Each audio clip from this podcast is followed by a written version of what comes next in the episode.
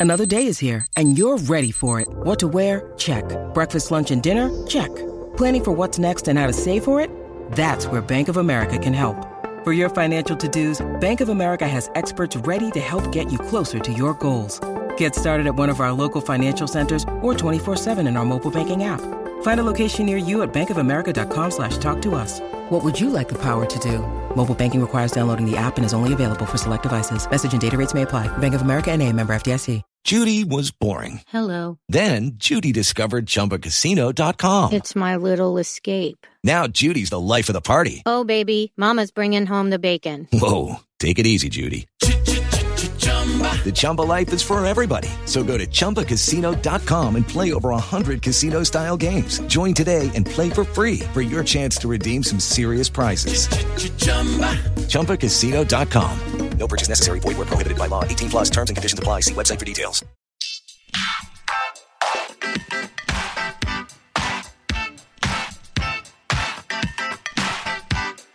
Hi, everyone, and thank you for tuning in to the 488th episode of the Hollywood Reporters Awards Chatter podcast. I'm the host, Scott Feinberg, and my guest today was one of the biggest rock and roll stars and movie stars of the late 1950s and early 1960s. Indeed, he was a teen idol who the Los Angeles Times has described as the Justin Timberlake of his day. On the music side of the ledger, he had 31 singles that made the charts, seven that cracked the top 10, and two Venus, and Why, both from 1959, that reached number one. Meanwhile, on the film side, he and one time Mickey Mouse Club Mouseketeer Annette Funicello were teamed by Samuel Z. Arkoff's American International Pictures in seven beach movies 1963's Beach Party, 1964's Muscle Beach Party, Bikini Beach, and Pajama Party, 1965's Beach Blanket Bingo, and How to Stuff a Wild Bikini, and 1987's Back to the Beach, all of which cost only a little, grossed a lot, and made the two of them, in the words of Vanity Fair, as inseparable a screen duo in the public's eye as Fred and Ginger or Tracy and Hepburn.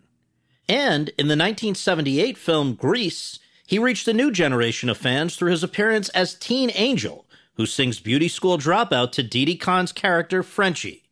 I'm talking, of course, about Frankie Avalon. Over the course of our conversation at the wonderful TCM Classic Film Festival in Hollywood, where Avalon was greeted with a hero's welcome before 60th anniversary screening of Beach Party by the pool of the Hollywood Roosevelt Hotel, the 82 year old and I discussed his rapid rise from Philadelphia trumpeter to Hollywood superstar, the stories behind his biggest hits in music and film, and his special chemistry with Funicello, who died in 2013, what his life is like today plus much more. And so, without further ado, let's go to that conversation.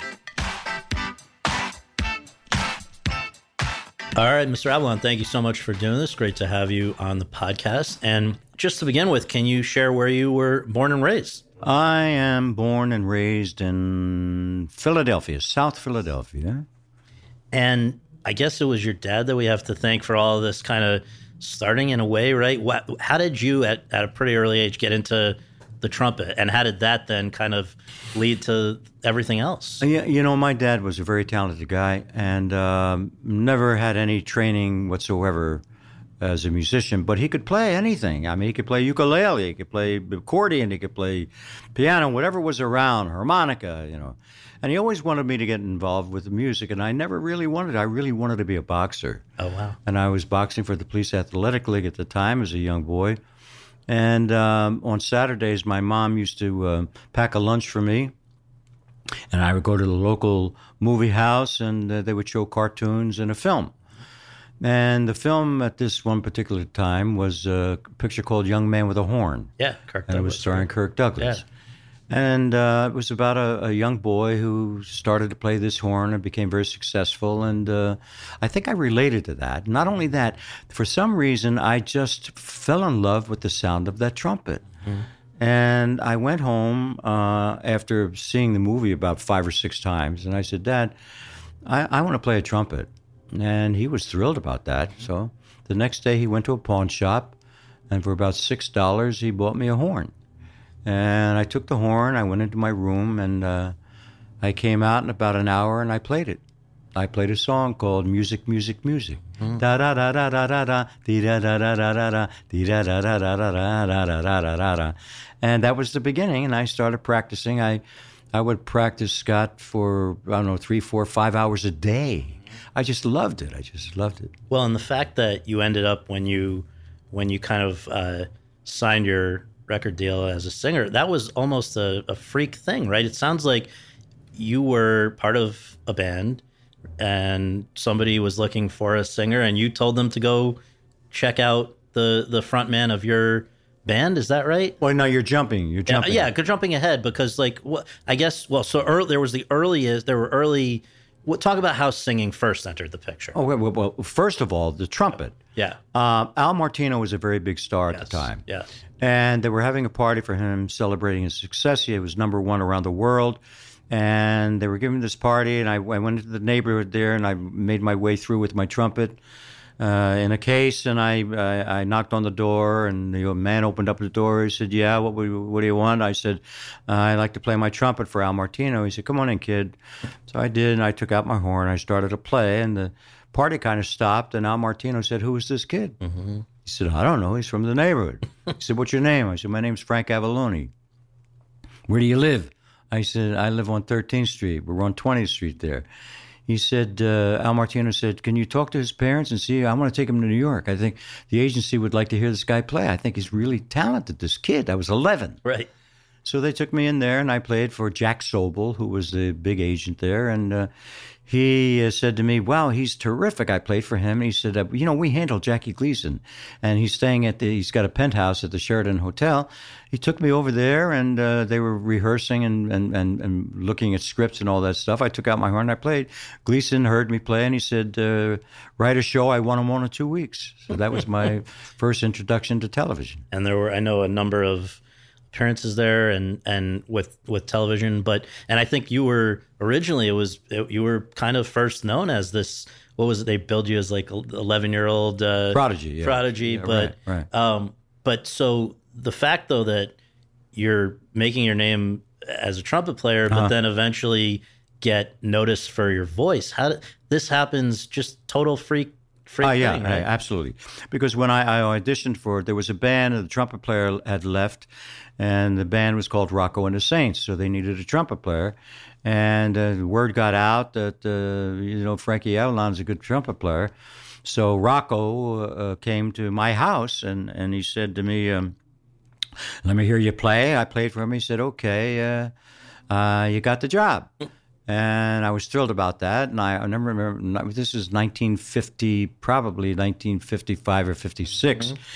And when I came out of my house, he had parked his car in front, and it was a 55 red convertible Thunderbird. And I said, "Wow, what a car!" He said, "Do you like it? You want to drive it?" I said, "Sure." I never drove a car in my life, and, and I drove it. And he hired me, and I started playing with the band. And then um, I, he said to me, "You know, you got to start singing some songs." I said, "But, "Rocco, I'm a trumpet player." He said, "I'll give you an extra five dollars." I said, "Okay, I'll do it." so I started singing some songs, and then people kept asking for Frankie to sing and play. Frankie, sing some more songs. So I started singing a little more. He gave me another five dollars. So, and then uh, on uh, a summer uh, job that we had in in, in Jersey at uh, Somers Point, a place called Bay Shores. Uh, new record company came in and they heard uh, Rocco and the Saints, and they heard me sing a couple of songs. They liked the band, and they said we'd like to sign the band, and we'd like that kid Frankie to sing on the flip side. so this is was. Chancellor Chancellor Records. Records. Yeah. was and this these are two guys, DeAngelis and Marcucci. And Marcucci, right? right. Was there something again? There's misinformation that's sometimes out there. I don't know if Uh-huh. it's correct, but was DeAngelis's aunt or something your babysitter at one time? I had read, or was something crazy? Um, um, that I don't remember, Scott. Uh, if- No, well, it could be nonsense, but I mean, yeah. it's interesting though because here it's a, this relatively small label, right, that signs you. Oh, yeah, yeah. Also, then Fabian, also, you know, but like you guys put them on the map. Yeah. and, oh, uh, yeah. Yeah. Yeah. um, I wonder. Uh, it seems like the first couple of things you did for them, you know, were solid, but not explosive, explosively received. There were bombs. Bomb- okay, well, you Yeah, said yeah, it, not me. Duds, right? Yeah. so what? It seems like again, just one of these crazy stories that the thing that really registers first would have been the le- maybe the least expected, right? Dee Dee Dinah, you're holding your nose, Scott, right? what happened was this: after the couple of records, the band split up because they did, they didn't want to really be in show business. So you know, one became a doctor, a chemist, and so forth, and they they kept me on as a singer. I said okay, and I had one more record to do. So they take me into New York, and uh, with this song called Dee Dee Dinah, and.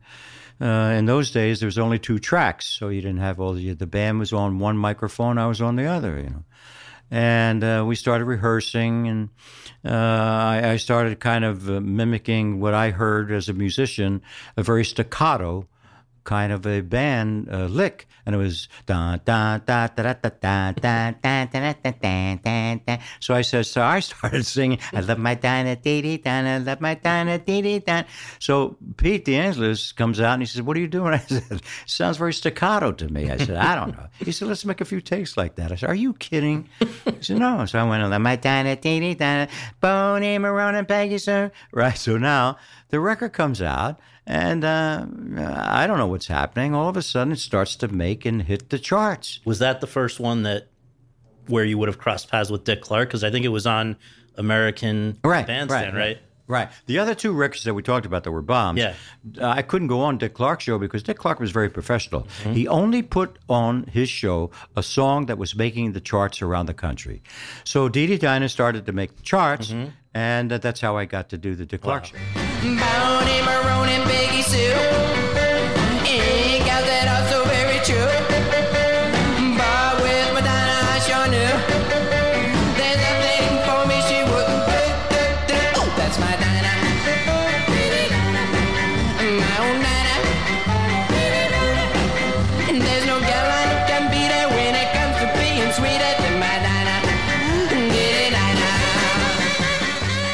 From there, I mean, it seems like there was just this crazy run where obviously, probably at the height of things, right, to have two number ones in 59 with Yeah. with Venus and Why.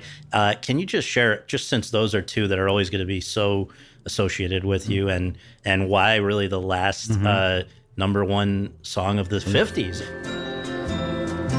I'll never let you go. Why? Because I love you. I'll always love you so. Why? Because you love me. No broken hearts for us. 'cause we love of that era, you know, those are those are always going to be so associated with that time. Mm-hmm. What what do you think made them and makes them so special?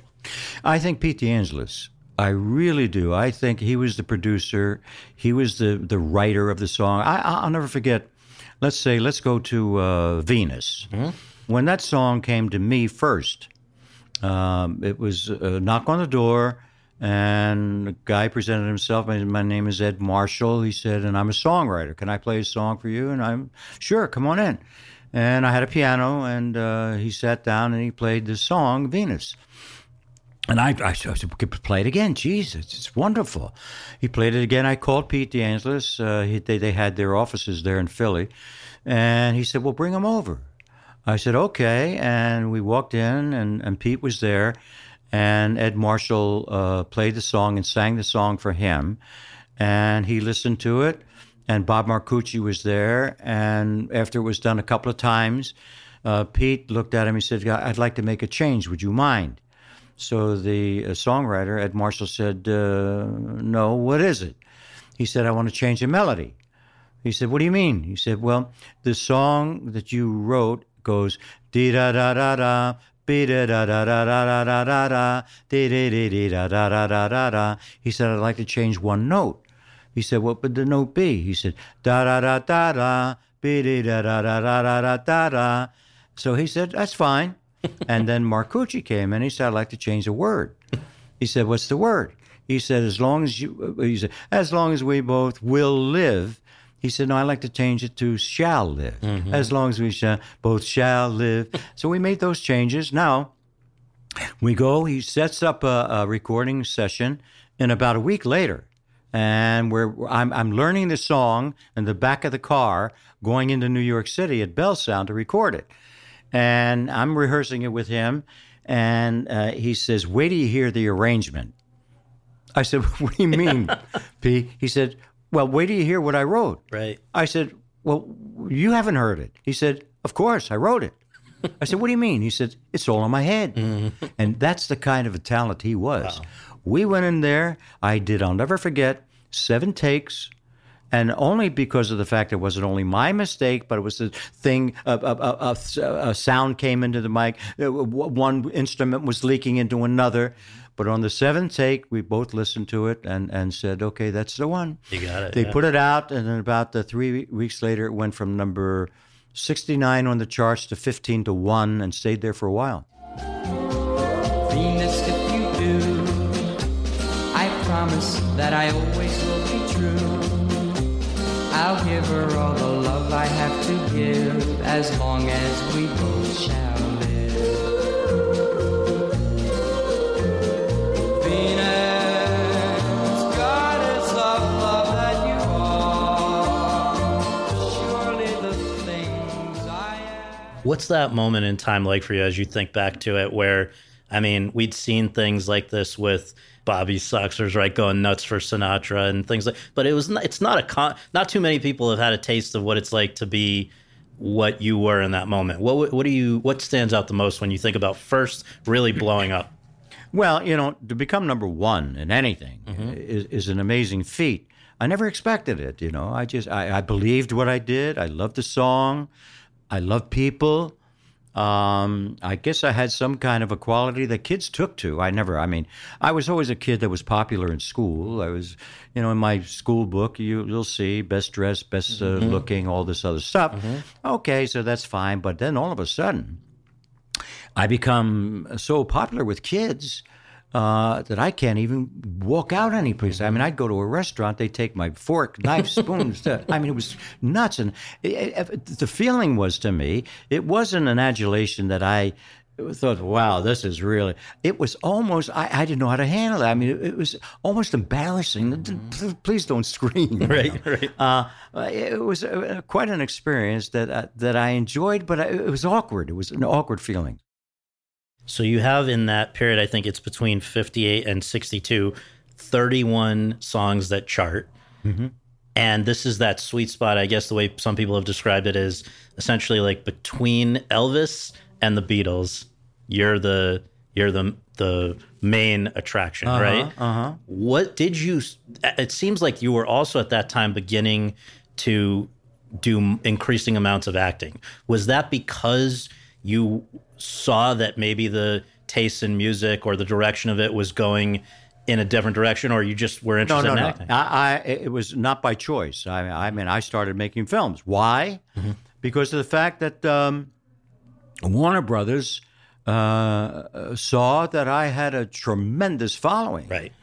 Uh, and and they said, uh, let's get this kid in a picture with a major star. So they signed me to do a picture with a, a major star, which was Alan Ladd. Yeah, yeah. And it was called Guns of the Timberland. I never acted a day in my life. And but you know, I was a gutsy little kid. Not that I was precocious. That I was not. Right. But I, I did have a, a, a- lot of uh, uh, I don't know guts. Yeah. Uh, and I, I said, I'm doing it. You Yeah. know? And I just went and um, It was a good I, I, experience. I'd sit by the camera and I'd watch these actors, and uh, that's how I learned. So then I guess the rushes of that are seen by John Wayne, who's getting ready to do his directorial debut and play Davy Crockett in the Alamo. And he, I guess it was sort of the thing they had tried with Rio Bravo with Ricky Nelson. And now you're going to be in this with, with for John Wayne. Uh, what was your experience with that one? Which for him, I, I I've read it was like a obsession for him. This project. Oh, th- this was his project. This was his baby. He put his own money into that film. He, he he was the director, the producer, and the star, and tough. Yeah. And I mean, when you when you saw John Wayne, you saw a man that was like uh, an image that you would never think that you would see in reality. Uh, he was a great man, a great director. Took a liking to me. And I was on that film for four or five months. I don't know what it was, but I was in the middle of Texas and, you know, with snakes and rattlesnakes and all this other stuff. You know, I'm a Yeah. kid from South Philly. you Yeah, know. yeah. It was quite an experience. And I learned how to ride a horse, and he taught me how to ride. And he said when he put me on the horse there, because I was supposed to take this, the, the, the, the message to Sam Houston, General Sam. Right. So I had to be a good rider. So, you know, they taught me. And he said to me, Frank, when you sit on that saddle, he said, make it like you've got the hanger and some uh, hanger is pulling you up, and that's how you ride. And you keep your back straight. you. Posture, yeah. So, you know, it was great working with him and a great experience. Well, and he had some very nice things to say about you. I found a quote after the movie was shot, but before it was put out to the world.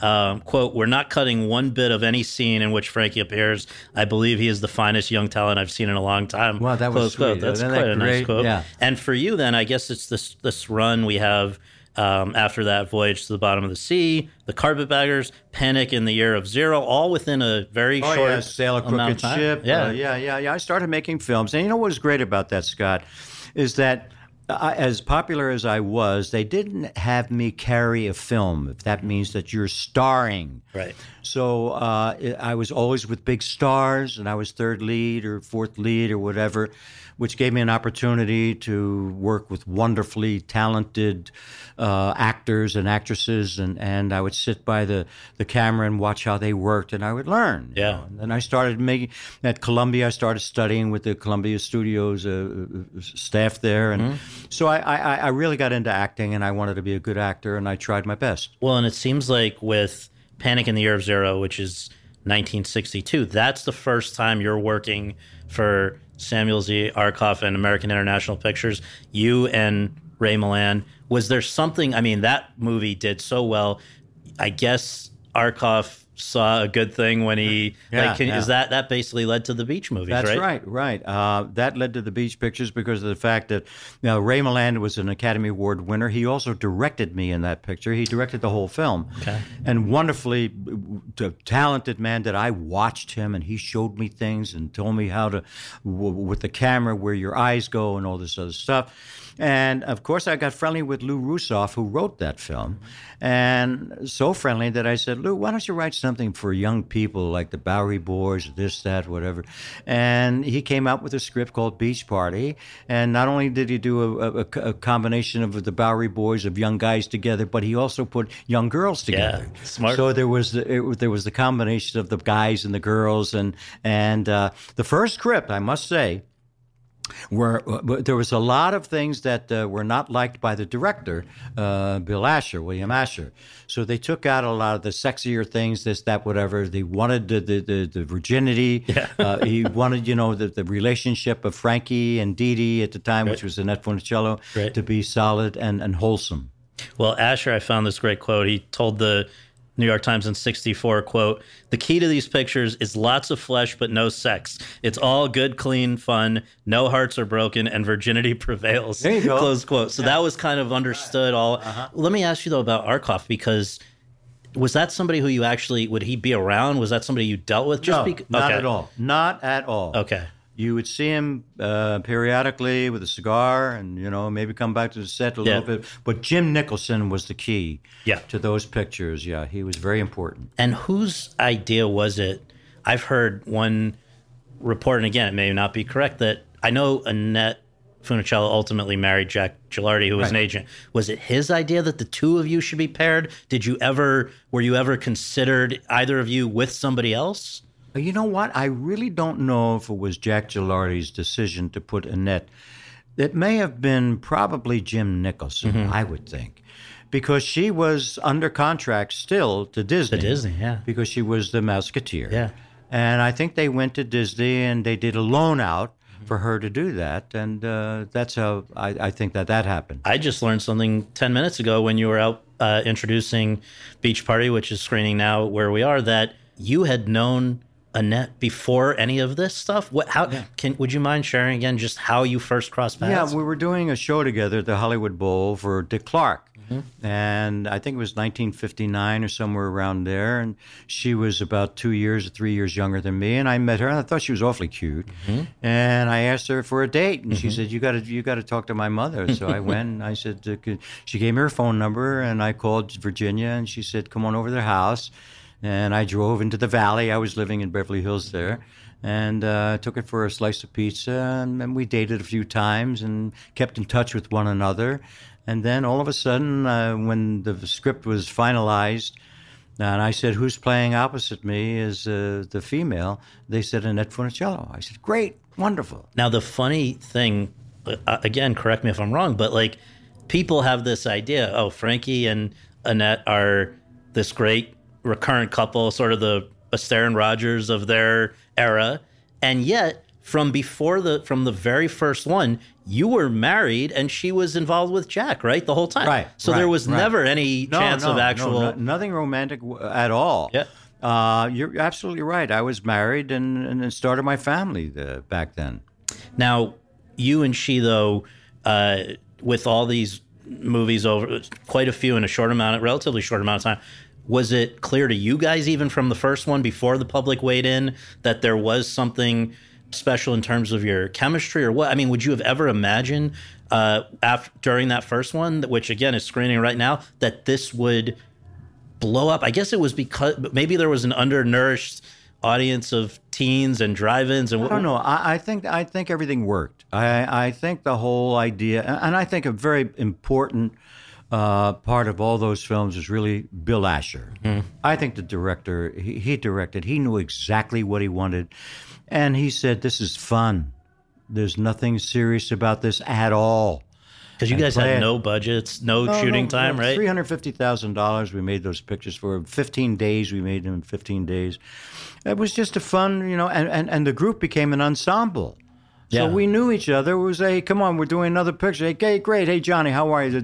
you know, it was uh, that kind of a friendship. And were they all down in the same part of Malibu? I'd Yeah, read yeah. Paradise Cove. is that Paradise right? Cove, right, It's sort of a private beach, or is it well, not? no, even? it Yeah. was a beach owned by um, Bob Morris, I think his name Mm-hmm. is. Yes, and uh, they had uh, uh, a little. Uh, uh, what do you call those uh, carts uh, with food? Ch- uh, Oh, yeah, yeah, food you know. trucks, yeah. and food trucks, and and they owned that beach Yeah. there, and uh, that's where we shot. So them, you were there when other people were also on other parts of the beach, or would they There was shut down nobody the on the beach. Nobody on the. Beach. Oh, right, No because you guys. there. Well, but also I, I I was amazed to learn you guys for for what reason I don't know, but they're shooting this in the coldest month. Your all of these movies were shot in the coldest. Oh, I know because they wanted them out for summer. So we're there January, February, March, and it's cold. I mean, Oh, the last back to the beach we made was horrendous. I mean, it was freezing. We had bad weather in 1987, and yet you have to and we look like started you're in February, having yeah. fun on the beach, Yeah, which right, you're right, freezing. right, right, well. Um, so, not that many years later, in the '70s, now there's along comes Grease, first on Broadway, then as a movie, and I know they were interested in you even for the show to be a part of involved with the show, and then even with the movie, both times you sort of begged off, and then I guess Randall Kleiser eventually, you know, was able to convince you to do the movie. Um, but what was your reluctance? Did you feel it was already being sort of No, no. Like what was going on? Scott, I'll Yep. exactly what had happened. It was in 19. I don't know exactly when the film, uh, when the play came out. I think it was 72. Might be, yeah, Okay, so uh, it was maybe 70, 71. It was on Broadway. yeah. Okay, I'm starring at the Copacabana, which is on 60th, and the, their theater was up the street a, a bit, and they were doing a promotion. They said, "Frankie, you're from that era. They want to do a promotion uh, to shoot some scenes." And I said, "Okay, fine." So I went in the afternoon and I watched the play, and I did the promotion with them. And then time had gone by, and in 1970. I think it was 19, beginning of 77 maybe, and I was playing golf at Lakeside Country Club, and I came off the ninth hole, and my manager was Dick Link, uh, who managed Andy Griffith and the Andy Griffith Show and all that stuff, and he said to me, and he had a script, and he, he said, I said, what do you want? He said, uh, I got a, a script here from Paramount. I said, what is it? He said, uh, it's a picture called Grease. I said, you mean you like the play? He said, yeah. I said, what character? He said, Teen Angel. And I thought, and I said, nah, pass. So I, I went, played the backside. He came back after the 18th hole, and he's still there with the script. He said, they will not take no. they want to at least have a conversation, a meeting with you at Paramount. I said, okay. So I go in, Randall Kleiser and uh, is the director, and, and Patty Birch is the choreographer, and Allan Carr, producer, and Stigwood. And we talk around. They say, "Why don't you want to do this?" I said, "Well, because I saw the play." And you know the character is, a, is an extension of Elvis. I said uh, that's not my character. I mean, I don't I don't sing like that. I got my own style Right, right. and it's all in black, and he comes off a rope. He said, "No, no, we'll change it." so they put it all in white and all this other stuff, and I said, "Okay, let's do it." And that song that you sing there, Beauty school dropout, hanging around the corner store. Beauty school dropout. It's about time you knew the score. Well, they couldn't teach you anything. You think you're such a looker, but no customer would go to you unless she was a hooker. I believe you've said that weirdly, that's in some ways the one that more than any other people maybe ask you about or, or ask you to sing. Is that right? Well, you know why? It, it, it's it's it's it's really a film that has lasted for forty five years Yeah. around the world and still is Yeah. around the world. And uh, that song is part of that film, and it means something to the young people who watch it, even to today. Right. Whether I'm Frankie Avalon playing uh, Teen Angel at uh, 83 years old or Right, whatever. right. It doesn't matter how old you are. He's, he's Teen Angel. In this last minute, just a rapid fire, if we can, just the first thing that comes to mind. What's been the coolest part of the legacy of some of your early work when you see? I know there it's been songs have been referenced in movies. You've done cameos in mo- all kind of what what kind of has been a highlight for you there? It's got to be Greece. Grease Oh, mainly. yeah. absolutely. Yeah. I mean, uh, I mean, even young kids today watch it. They know it. Uh, they know Teen Angel. Yeah. Yeah. That's the one. Uh, next one, when you think about Annette, who sadly I think it's about ten years now that she's Right. been. What comes to mind first when you when you think about her? Um, just our friendship, our relationship, uh, not on, just on the screen. That was fun and that was great. Never argued, nothing, but uh, just just a family. I mean, she became. We're both Italian. Yeah. And we both uh, recognized the same things that uh, as an Italian family growing up, and uh, which was very important to her and very important to me, and we raised our children the same way. Right. The friendship uh, was amazing. Uh, I, I just hated to see what had happened to her through her life, having MS, which was a, such a bad, debilitating disease, and I saw her just go downhill, downhill, downhill, downhill. Well, finally, uh, for people wondering, you know, tell us about life today. I know you're still out and about all over the place, and and also I guess people might wonder, do you still go to the beach? Uh, yeah, I do. I live close to Malibu. Yeah. I go down there quite a bit. I love the restaurants there. I still know people down there. Right. And my life is uh, still doing what I've been doing for the last 60 some years singing. So I, I still play concerts around the country, uh, uh, whether it be Las Vegas, Atlantic City, in the casinos, or even uh, performing arts theaters around the country, and I still enjoy it.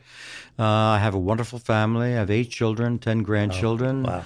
I'm married to the same woman for 60 years. Uh, we enjoy things together. We are a family, and we uh, we still enjoy it. Awesome. Well, thank you for all the great work that we still get to enjoy, and thank you for doing this. I really And thank appreciate you, it. Scott. Appreciate, it. Thank you.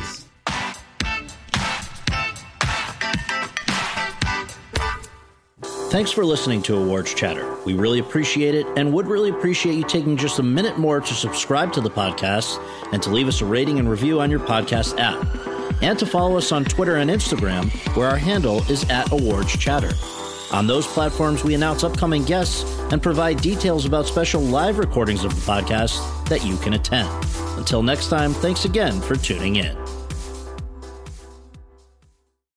Hey, Drew Scott here, and I'm Jonathan Scott, reminding you that life's better with a home policy from American Family Insurance. They can help you get just the right protection at just the right price and help you save when you bundle home and auto. Kind of like Goldilocks and the Three Bears. It'll be just right for you. We love a custom build. American Family Insurance. Insure carefully, dream fearlessly. Get a quote and find an agent at amfam.com. Products not available in every state. Visit amfam.com to learn how discounts may apply to you. American Family Mutual Insurance Company SI and its operating company 6000 American Parkway, Madison, Wisconsin.